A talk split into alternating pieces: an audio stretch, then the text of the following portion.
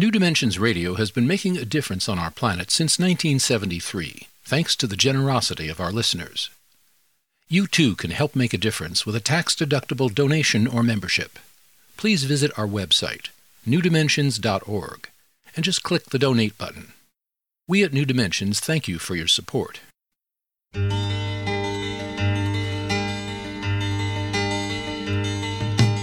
It is only through a change in human consciousness that the world will be transformed. The personal and the planetary are connected. As we expand our awareness of mind, body, psyche, and spirit, and bring that awareness actively into the world, so also will the world be changed. This is our quest as we explore new dimensions.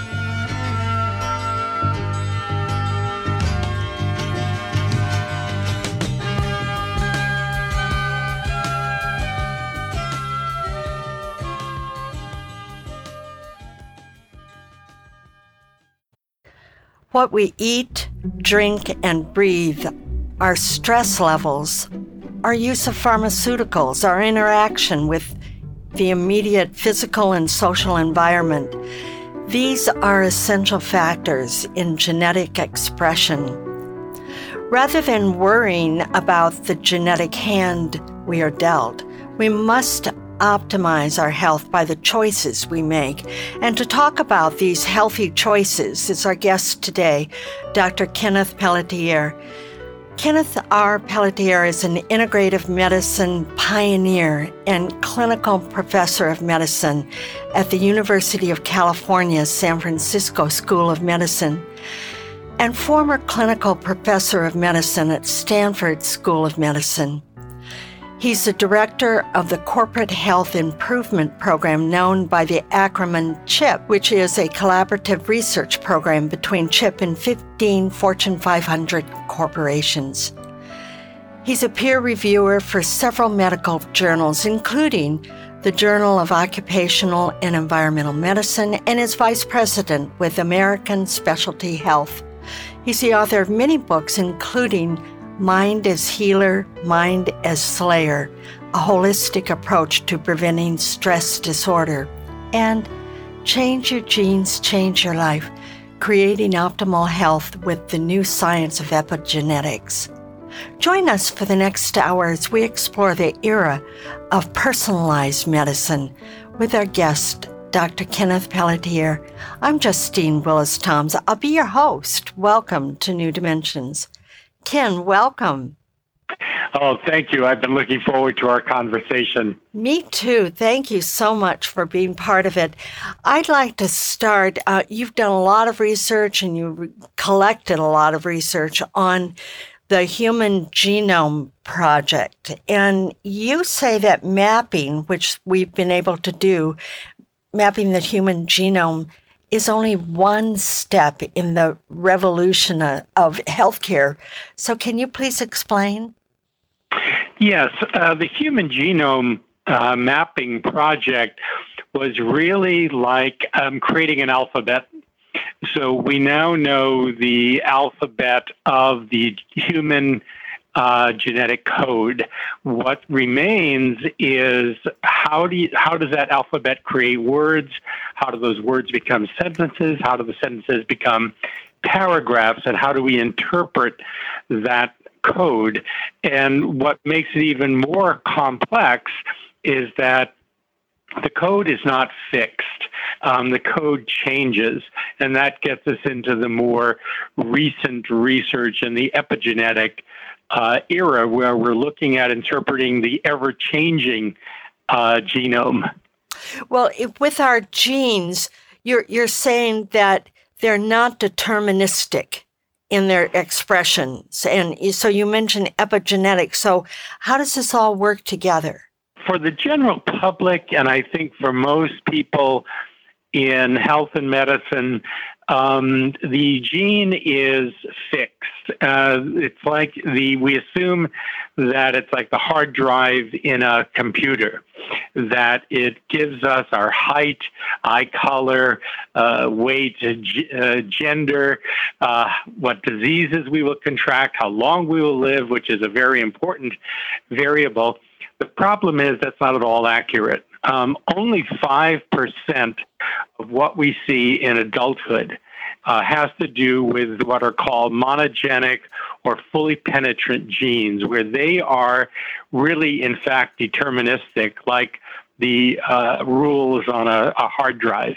What is much more accurate is that for the other 95%, what we're looking at is what we call gene expression. So the gene is like a push in a, a, direction, and then the epigenetic factors are things like stress, uh, diet, um, exercise, the environment, our social relationships with each other.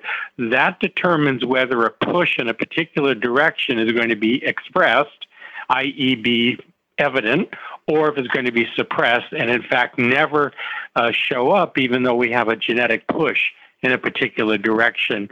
So, the epigenesis is the new science in the last 10 years, which really focuses on the changes that our lifestyle makes in expressing the gene. So, if we know that and we want to have help with that, let's say with our healthcare services, you have a, a, view about healthcare in the state of healthcare right now. So, if we, if all of this new information is coming in, where are we with our healthcare right now? If we have an HMO or a doctor or whatever.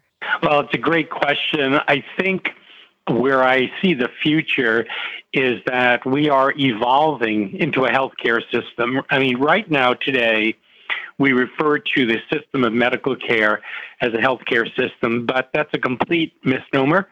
And this is not pejorative. What we really have is a disease management industry. Uh, disease has always been the province of medicine. The management of disease follows from that. And at one tenth of the U.S. economy, it's definitely a, an industry or a business. So, what we have right now is a disease management industry.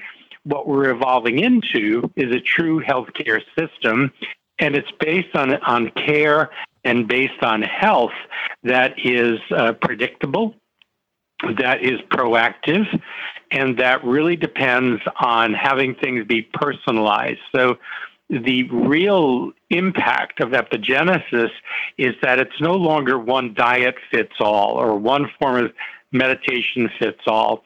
What we will find out is exactly what we need biochemically in order to optimize our health and optimize our longevity.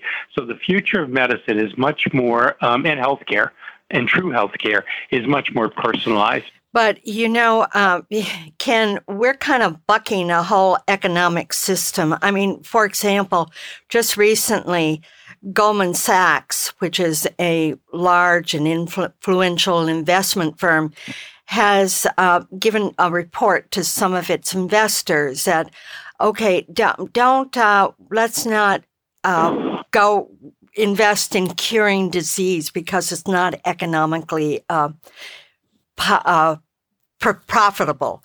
And so we're the profit has power, and so we're really bucking a, a pretty big system there. Would, wouldn't you say? Well, there really are two approaches, and if you apply this this philosophy and difference, are we focused on disease cure, or are we focused on health enhancement and longevity. And the the model that at least is in my book and the model that I have spent my career doing is really focused on optimizing health. And to be sure, there's an enormous amount of investment, there's an enormous amount of money and profit to be made in medical care. The United States is the most expensive system in the world in terms of medical care, and yet on outcomes, it ranks 37th. 37th in the world. Our outcomes in terms of heart disease, suicide, homicide rate, uh, cancer deaths ranks the same as uh, Bosnia so we're number 37 in the world with the largest expenditure of medical care.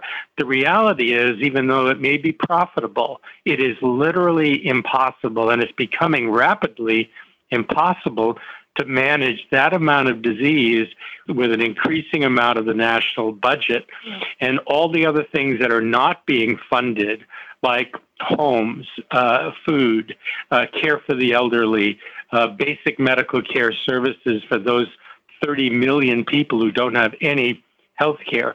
That's all being sacrificed to the in the name of disease management. So we're being forced to consider how can we prevent disease and we know again statistically somewhere around 80 to as much as 85% of all disease is entirely preventable. And yet we're only spending less than 2 or 3% of our annual budget in the prevention of disease. So it's it's not a matter of sheer dollars or even profitability. It's a matter of misallocation of limited resources. Got it. Okay. So you mentioned going back to something you mentioned earlier about no one size fits all. And I know that you have stated in your book, uh, Change Your Genes, Change Your Life, there is no mythical average human. I love that. So, so you're saying that we really need to pay attention to our own individualized needs in the way our own body is working. Is that is that right? Correct. And even anatomically, um, uh, every human heart is different. Every human stomach is different. Every human body is, in fact, as different as our fingerprints. Where we are at this point in time is we're on the edge of discovering our own unique biochemistry. And there are assays that can help us identify our unique genetic, blood, and biomic or intestinal tract biochemistry. Once we know that, then the question about which diet is best, which stress management technique is best, um, which environmental factors are really impacting our health, uh, that becomes very clear because we know who we are. And right now, we're just adrift in a, in a barrage of conflicting dietary recommendations of every conceivable kind of stress management technique but we don't know if any of those really fit us or are in fact appropriate or produce health. Um, I had a patient who came in and was on a carrot juice diet and had uh, and was feeling absolutely awful.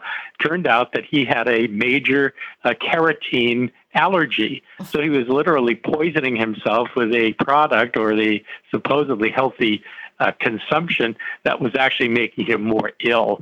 So until we know who we are, we don't make very good choices. And Ken, mostly when we go to a doctor these days, we get uh, uh, we, have a lab test and they take our blood. So they do a blood sample, and you're talking about a, a whole uh, you call genetic assay or genetic evaluation, which includes quite a bit because it includes your individual genetic. You suggest that you also do your blood chemistry, but you do it a little bit differently than just taking one sample, I think. And then the, the third one is your intestinal tract, which is a big deal. So I'm going to get into those uh, in just one moment. And I want to remind our listeners that I'm here with Dr. Kenneth Pelletier. He's the author of Change Your Genes, Change Your Life, Creating Optimal Health with the New Science of Epigenetics. And if you want to know more about his work, you can go to his website. It's drpelletier.com, and he spells that doctor, he abbreviates it D R P E L L E T I E R, pelletier.com. Or you can get there through the New Dimensions website, newdimensions.org. I'm Justine Willis Toms. You're listening to New Dimensions.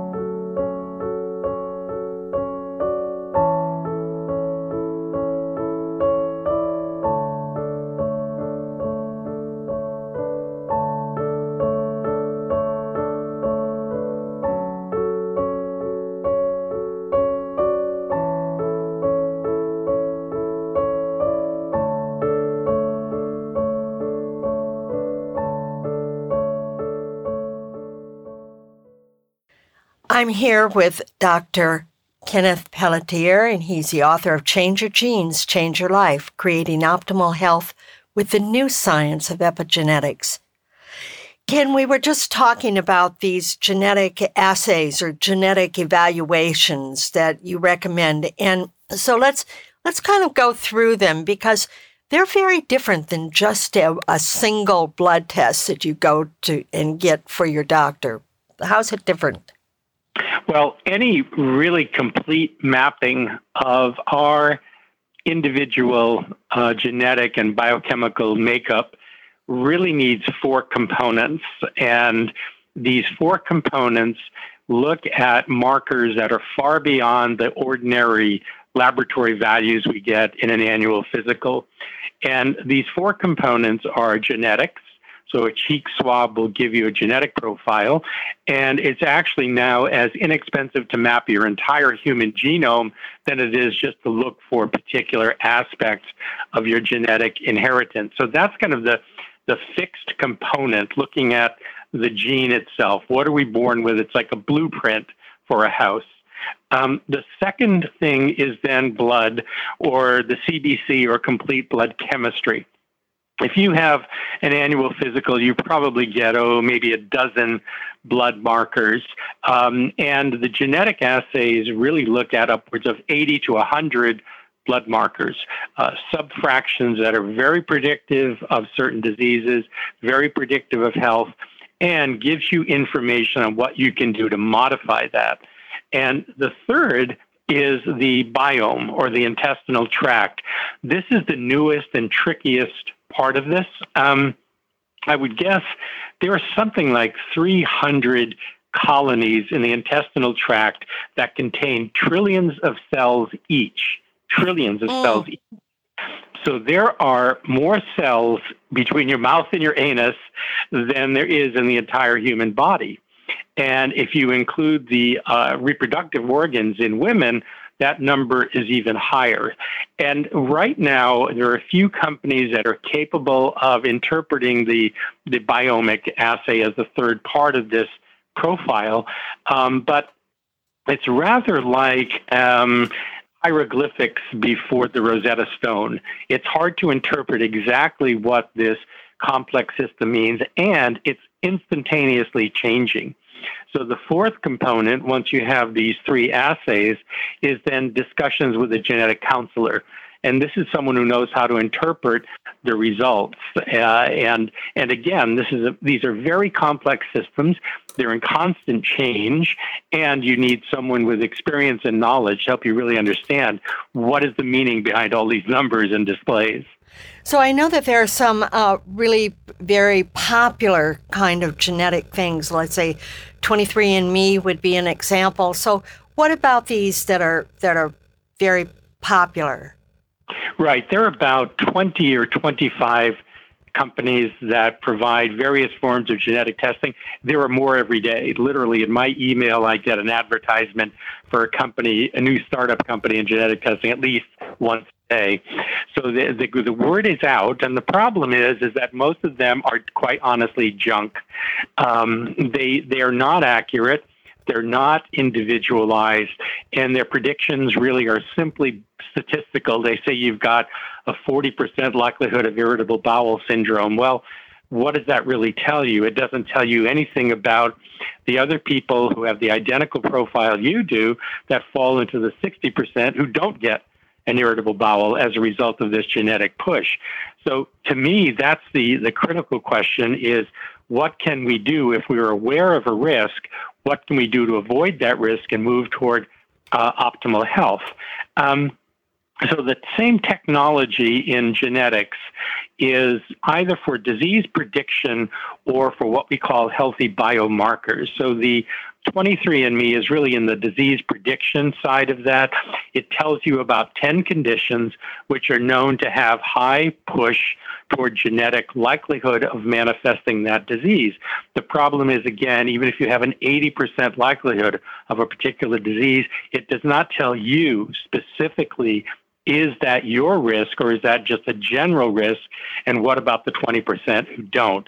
So I, I object. I have concerns about that. It creates a lot of worry and anxiety for people, and they're not terribly accurate.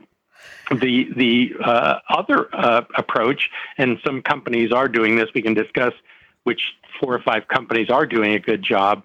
Really look at healthy biomarkers. So if we were having this conversation five years ago, and you asked, Do you know your cholesterol level? Most people wouldn't. Today, almost everyone knows their cholesterol. So, cholesterol is an example of a biomarker. So, it's a number that tells you some part of your own body chemistry is high or low relative to a normal range. And what the epigenetic testing does is it says, okay, if it's high, here's what you can do to bring it into the normal range. If it's low, here's what you can do to raise it into a normal range the more of these healthy biomarkers that we bring into an optimal range for health and longevity, then we're really uh, developing a health system personally and collectively. So this you're talking about, we're we're really like a, a bacteria hotel where we're walking around like with all of this bacteria, and much of it is really good for us. It's that it's a good symbiotic relationship, and then there may be some that are not. So when we when we find that we're developing a symptom, let's say you mentioned irritable bowel. Okay, so here let's say we have that. There are all sorts of ads for all these drugs, and they're very, very uh, provocative and, and they're very seductive. So, uh, what would you say about like taking drugs for for that or for your cholesterol? Well, it's a very good question, and I'm not anti pharmacology by by any stretch. I mean, our pharmacology is really, in most cases, excellent. Problem is, we tend to overuse it. We tend to use pharmacology at very high dosages, and that produces side effects, which in, then have to be corrected by other pharmacology. So, pharmacology is not bad if it's used in low dosages when it's clearly predict, clearly indicated by the diagnosis and it's well tolerated and doesn't produce side effects. The problem is very few of our drugs really fall into that that category. The greatest challenge is even if a person is on, say, a statin drug to control their cholesterol, the question is what can you do in terms of diet or stress or exercise or any number of other factors that will, in fact, bring your cholesterol within a, a normal range. That's the more challenging uh, thing right now. And the the problem with the pharmacology model is it uh, if you think about a television advertisement it's a perfect pharmacology model the advertisement comes on describes a condition it's usually having to do with depression so it's yellow teeth or it's bad breath or whatever it happens to be. So it diagnoses a condition. Then it gives you an external solution. If you use this toothbrush, if you use this uh, food, if you buy this car, then the third stage is an immediate resolution. You're happy, you've got friends, you're symptom free, you have a wonderful life, and everything is fine. So in 60 seconds, you have a diagnosis, you have a cure from the outside of yourself that produces a healthy outcome. The problem is when we look at that message over and over, hundreds, if not thousands of times in a week, it creates the illusion that the external pharmacology, the external car, the external diet is the solution to an internally challenging problem. What we're doing with the epigenetics area is turning it around and saying, what do we need to do internally before we rely on pharmacology or before we determine which pharmacology is really our best fit for us? That's really the challenge. You know, I Ken, I would think anybody um, for me, if I watch one of those ads, they they the legality is that they have to also say, well, you may have these side effects, and then they whip through all these side effects, and I'm thinking to myself, my goodness, are you kidding me? I'm going to subject myself to those side effects possibly. For me, it, it says I'm I'm not going to touch those. Well, it's even a misnomer when we, we casually refer to those undesirable as side effects. What they are is primary effects that are undesirable. So these are not side effects like you're getting this great benefit. And oh, by the way, up to and including death might be a side effect. those are primary undesirable side effects of a pharmacology. And again, in, in our research, we found that over the years, if you use low dose pharmacology, if people use them appropriately over time and engage in all the other lifestyle changes they need to do to regulate a condition, that's the optimal approach to health and longevity. So, uh, what what are some of the uh, caveats? Again, going back to the caveats of direct to consumer genetic testing what what what would you say we should watch for if we're we're going to try to go in that that way and find something suitable for us? Well, the biggest caveat is to remember that it's a statistical prediction. It does not mean that you as an individual are in fact doomed or in fact free of uh, a particular risk. So that's the biggest caveat of all to recognize that these are all uh, statistical predictions. If you get all three the gene, the blood, the biome and couple that with a genetic counselor, then you've got something that's individually predictive, but it also includes what you can do. And, and this is critical. And I think that's what's missing in the over the counter genetic testing, which is it does not provide you with adequate information about what you can do to reduce your risk or enhance your particular predisposition. So those are the two biggest factors. You remember it's statistical.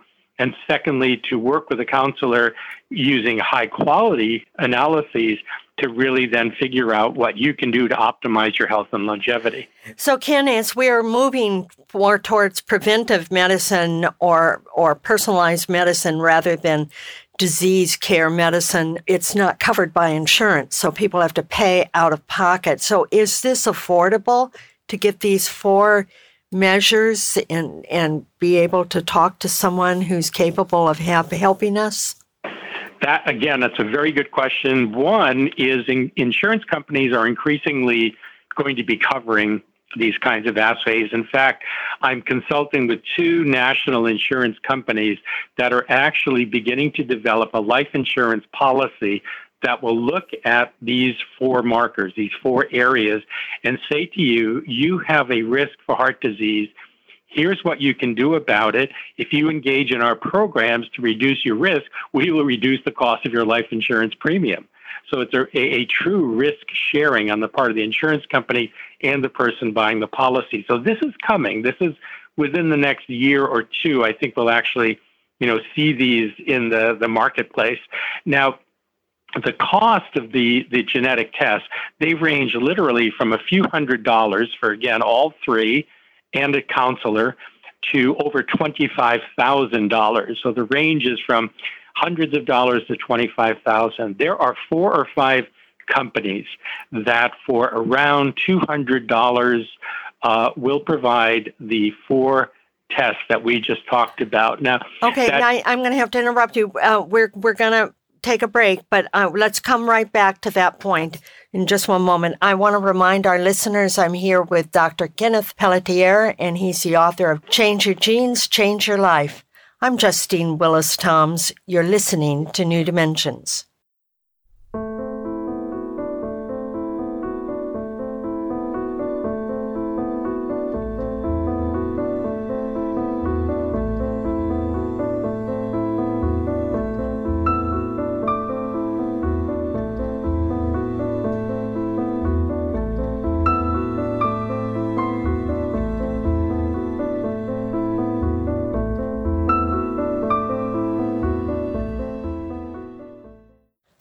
I'm here with Dr. Kenneth Pelletier, and he's the author of Change Your Genes, Change Your Life Creating Optimal Health with the New Science of Epigenetics. And right now, we're talking about the affordability of these uh, evaluations, these genetic assays, and and having a professional person help us interpret them. And you were you were just about to say something about uh, a couple of those. Right. There are really four or five companies um, that do a very quality job of, of and, and again, I don't have any uh, financial interest in them. So, uh, but uh, one is uh, the mo- most high cost one that really uh, addresses all four is a company called Arivale, uh, A R I V A L E, and I talk about these in the last chapter of my book. And this is a particularly good one. Um, it's uh, headed up by Dr. Leroy Hood, and he was one of the scientists involved in the original mapping of the human genome. So it's good, solid science. Um, it's rather pricey. It's around three thousand uh, dollars per year, but it's it's very well done. Others that fall in the couple of hundred dollars uh, a year are uh, a company called uh, DNA Fit, which is out of London. DNA, uppercase DNA, and then Fit, F I T. Uh-huh. Um, another is Day Two, and it's D A Y and then T W O, Day Two. Uh, they're in Walnut Creek, California, and they're a an Israeli-based company that initially has focused on diabetic management. So they really use the biome to trace a person's response to food in their intestinal tract. But it also tells you a great deal about everything that you consume in addition to your uh, blood sugar. And so it's a, and it's again scientifically very solid. They've been around about 10 years. Um, another is Thorne, uh, T H O R N E. Uh, Thorne is a nutraceutical company uh, in New York, and again, very reputable. They're the only nutraceutical company that's ever been allowed to use the Olympic logo. They, for the uh, Summer Games uh, last year, uh, they were actually allowed to use the Olympic logo. They have a new product called Onegevity, Onegevity, like longevity, but without the L. And Onegevity is, again, a relatively inexpensive, I think it's less than $200 to give you these three assays. And then there's always an optional counseling uh, service that's anywhere between 20 and 30 minutes. That normally runs about $50. So if you think about adding these up, it's maybe 200 to $300 total to get one of these uh, one of these complete assays. Well, that that's getting more reasonable for most people. I think even even people on fixed income can eh, possibly be able to squeeze out some and save some pennies to get that one done. I, I think so. That's that's very um, exciting. I and I'd love for you. You mentioned about something about food. I'd love for you to talk to something you call nutrigenomics. Is that right? Yes, nutrigenomics. And Genomics.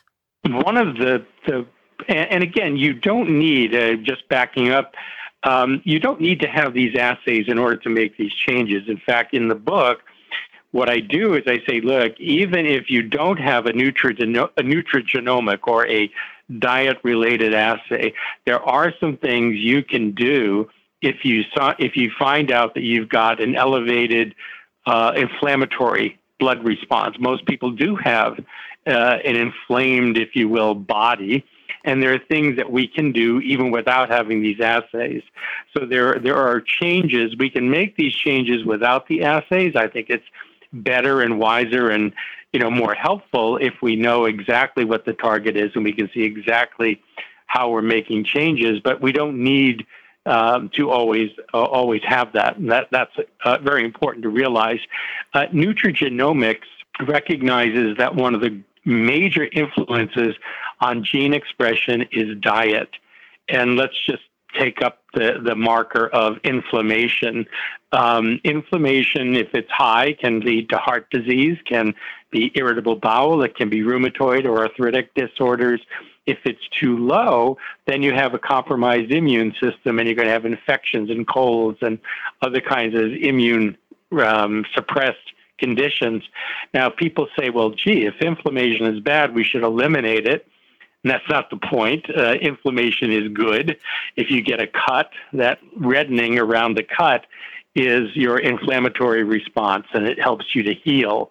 Um, so what we want is to maintain these. And again, if you have high inflammatory response, you can have things like uh, Brussels sprouts, uh, cauliflower, red and green, uh, deeply colored fruits and vegetables. All of those are anti inflammatory and produce a much more positive level of blood chemistry for inflammation. What would you say, though, about people who have, and boy, I'm in this category, Ken. I have a very boring, although good diet, I have a very boring diet. And people are saying, okay, I shouldn't be eating the same thing every day. So you mentioned Brussels sprouts. I eat a lot of Brussels sprouts in a week.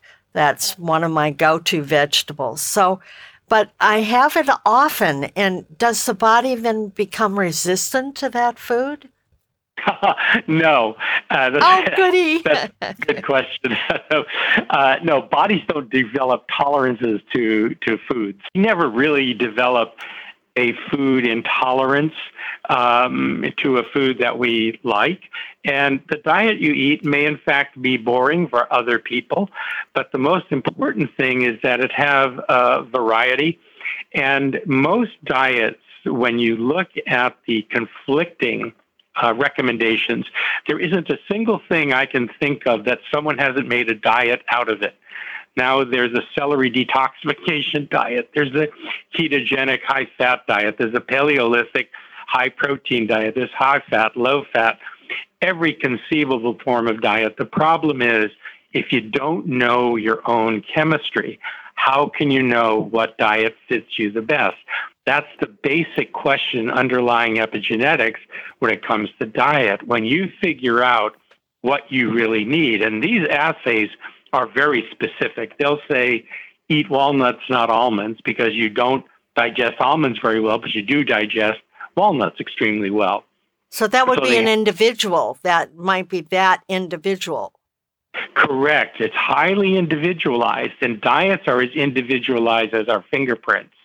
So a diet may be boring for a person, but it may be exactly what you like. It may be a perfect diet for you. Uh, most diets, if you look at them analytically, come down to variants of the Mediterranean diet. And the Mediterranean diet is the most well studied.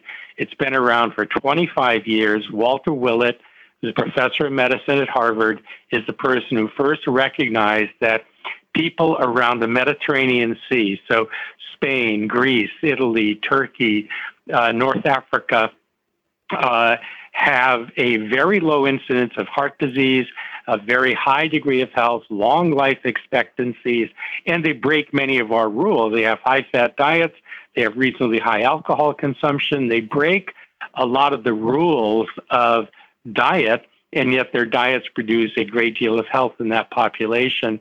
And if you look generally as a good map to see how your diet meets up and matches an and Mediterranean diet, you'll have a pretty good approximation of the ideal diet for you with modifications to your own taste and your own needs. There's been a lot of studies I know uh, with Seventh day Adventists, and they've mostly been, they've really tested out some vegetarian diets. Is, am I correct in that one?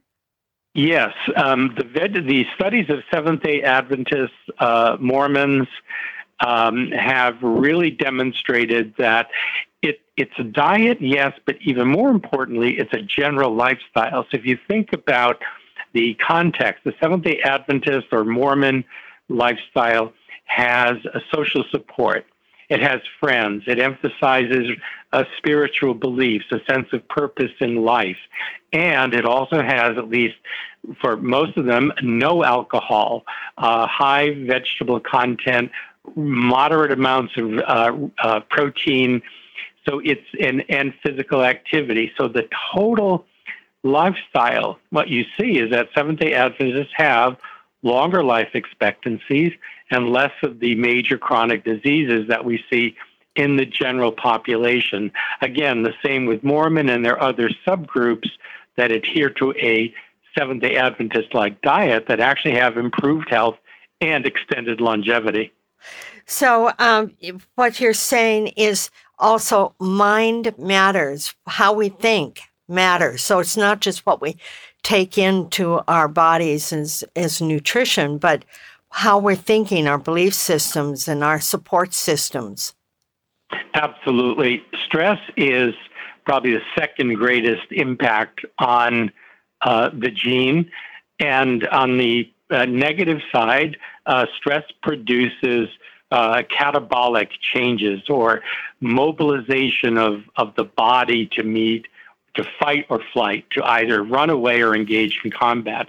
That catabolic process is very destructive to the human body. It produces high levels of uh, hormones that are destructive, high levels of uh, uh, adrenal corticotrophic hormones, etc. The positive side of that then is uh, a meditation. And there's a study out of Harvard that I thought was fascinating. They took people who had never meditated before, they looked at their genetic expression before and after 15 minutes of meditation, a mindfulness meditation, very simple, very clear.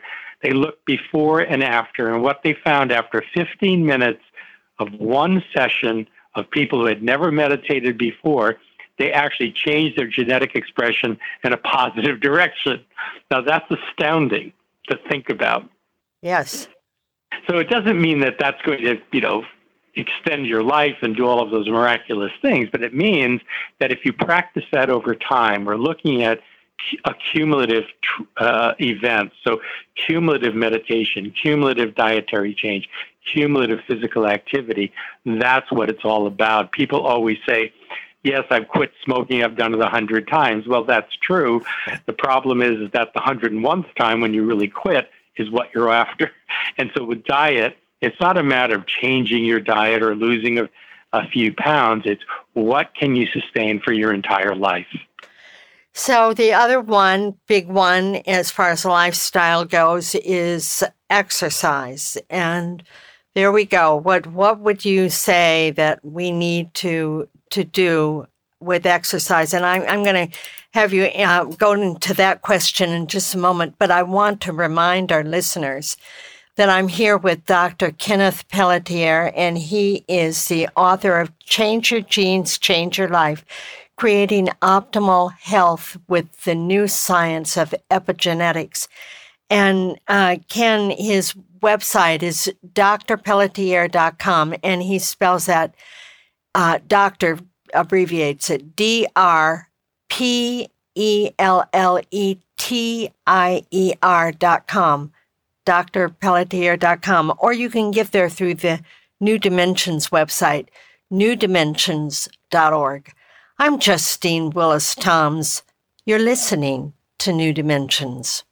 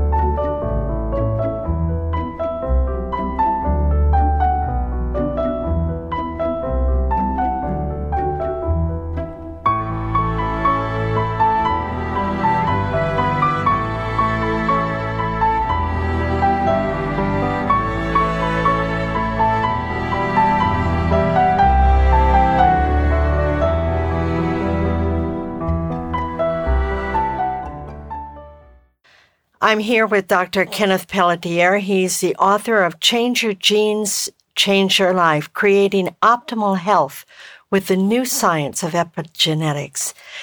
Ken, uh, we're just launching in now to the uh, idea of exercise as a way of really taking care of our own health and really making a difference. So, what do you have to say about exercise? What we know from the latest research is that what's called interval training is actually better than steady state aerobics. So it used to be raise your heart rate up to a certain level, keep it at that level for 15 or 20 minutes, and then go through cool down. It turns out that's not actually the most efficient use of time or of exercise capacity. So and interval training is very simply that you elevate your heart rate for two or three minutes to to your optimal range, then you drop it down for two or three minutes and you elevate it again for two or three minutes and you do that over about a 12 to 15 minute time period. So that fluctuation of accelerated heart rate, blood pressure, and then dropping it down to a normal range and back and forth is called interval training, interval exercise. It's the most efficient use of time, but it also helps the heart rate and heart rate regularity. It also preserves the, the elasticity of the arterial system. So we're getting maximum benefit. Now, uh, there's a study out of Finland that came out actually after, I think, uh, I think it's in my book. I'm not sure, but it was right around the time I was finishing the book that looked at uh, Finnish uh, soccer players, and what they found is that compared to amateur athletes, the Finnish soccer players all have a very highly expressed, much more positive uh, epigenetic profile. Uh, so all of their their uh, epigenetic markers for health and longevity were improved because of their level of physical activity. So that becomes a very important variable in all of these influences that help us to both live healthy and live long. Uh, the other that I thought was really interesting in the Finnish study was that the telomere or the marker for how long we will live was actually enhanced. And there have been several studies which are fascinating about things that we can do in the epigenetic realm that actually seems to influence how long we will live.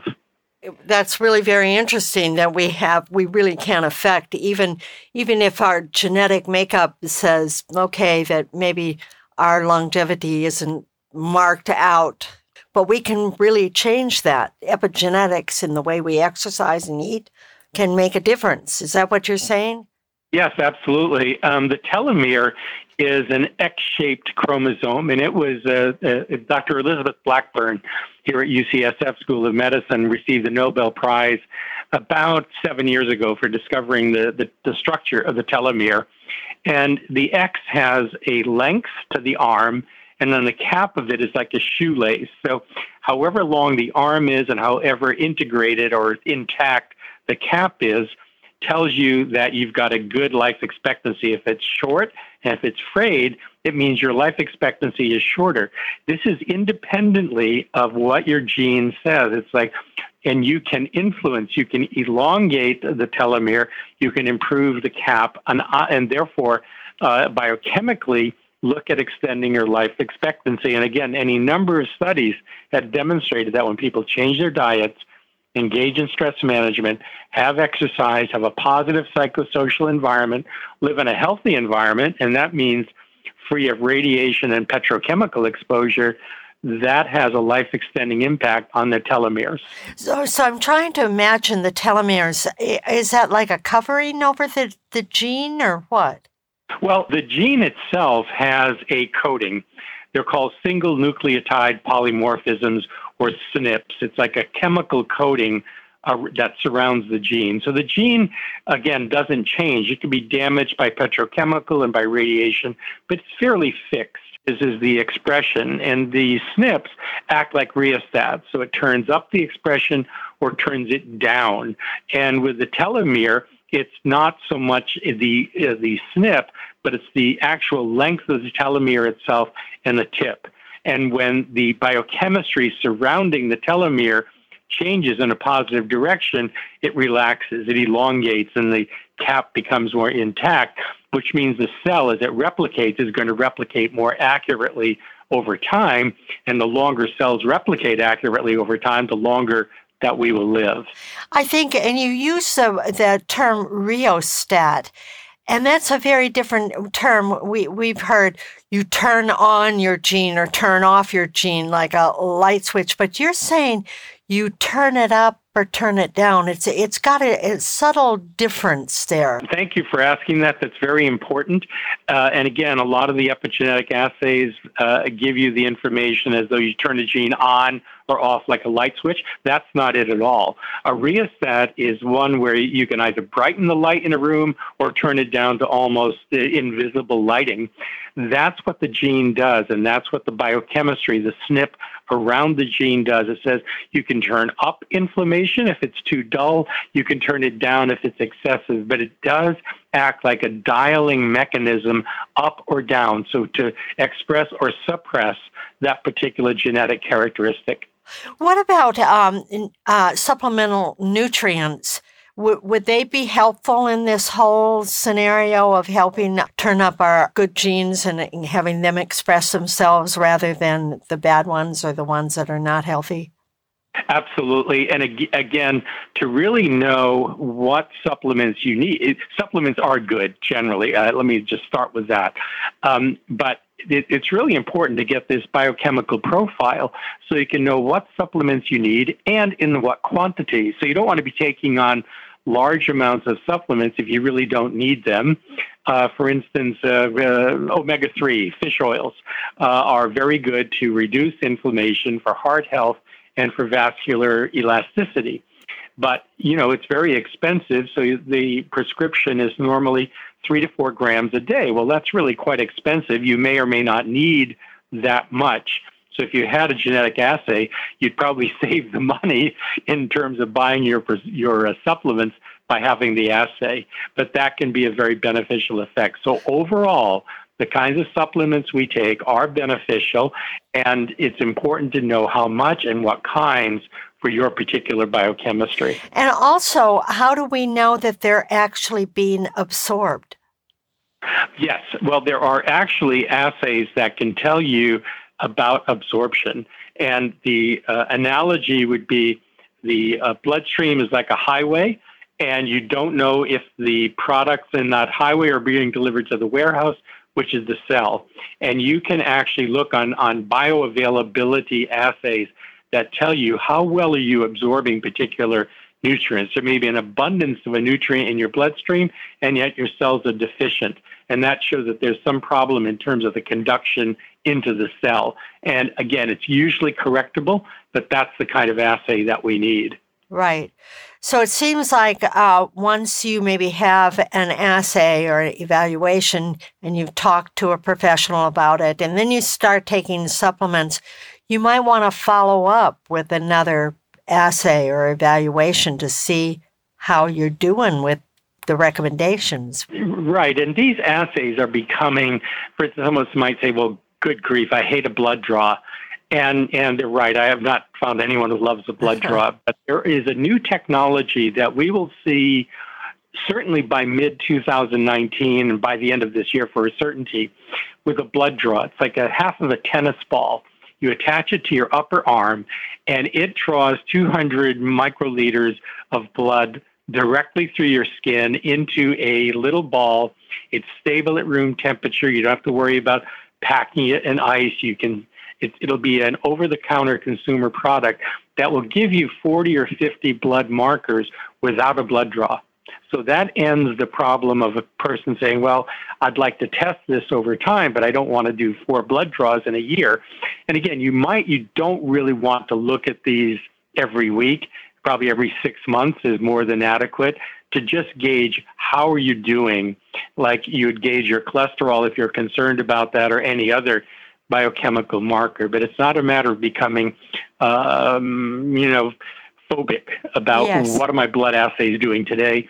They fluctuate and they fluctuate vastly over time, day to day and week to week. So well, let's end here with one other aspect of good health, and that is sleep. So I'd love for you to give us your view of sleep and how how is it important to our overall health first? Yes. yes. Now, sleep is critical. Uh, disrupted sleep is very disruptive to our entire uh, body chemistry. And increasingly, you find that within corporate programs, which is really the main research that I do, uh, that sleep is is vital. Uh, and what we mean by vital sleep is usually, again, it's the seven to eight hours. If a person is sleeping less than seven hours, if they're down around four or five hours, that's associated with a high disease risk. If they're if they're sleeping more than eight to ten hours, then you're looking at other conditions. Depression is very commonly uh, symptomatic of people who are sleeping more than eight to ten hours uh, a day. But if you have normal sleep, it is a powerful regulator of all the biological functions we've been talking about all of your chemistry, all your hormone levels, your stress hormones, your dietary absorption, your heart rate, your regularity are all governed by, uh, by sleep. And it's not a matter of taking sedatives to sleep. A matter of sleep hygiene, and that's another whole matter. But there's simply practices that people can engage in that ensure a healthy, reasonable seven to eight hours of sleep. Well, Ken, we could go on and on. I just want to thank you so much for being with us today on New Dimensions. Oh, thank you. I've enjoyed this very much, and thank you for the invitation. Thank you. Uh, my pleasure. I've been speaking with Dr. Kenneth Pelletier. He is the author of Change Your Genes, Change Your Life Creating Optimal Health with the New Science of Epigenetics. And if you'd like to be in touch with him, his website is drpelletier.com. That's Dr. D.R. Pelletier, P E L L E T I E R.com. Or you can get there through the New Dimensions website, newdimensions.org. I'm Justine Willis Toms. You've been listening to New Dimensions. This is program number 3633. New Dimensions Radio has been making a difference on our planet since 1973, thanks to the generosity of our listeners. You too can help make a difference with a tax-deductible donation or membership. Please visit our website, newdimensions.org, and just click the donate button. You can also subscribe to our free weekly podcasts and find over a thousand hours of audio dialogues in our searchable archive. New Dimensions is produced by New Dimensions Radio in Santa Rosa, California, USA. Our executive producer is Justine Willis Toms. Our post production editor is Lou Judson. For over four decades, New Dimensions has been producing weekly conversations at the leading edge. We sincerely thank all of you who have supported us by being members of Friends of New Dimensions, as well as members of our affiliate stations. My name is Dan Drayson. On behalf of everyone at New Dimensions whose endeavors make this program possible, I'm wishing you well. New Dimensions Radio is an independent producer supported by listener contributions. To find out more about the program you've just heard, to subscribe to our free weekly newsletter and our New Dimensions and New Dimensions Cafe podcasts, and to access thousands of other programs in the New Dimensions archive, please visit our website, newdimensions.org. That's newdimensions.org. Or call us at 707 468 5215. That's 707 468 5215. Please join us next time as we explore new dimensions.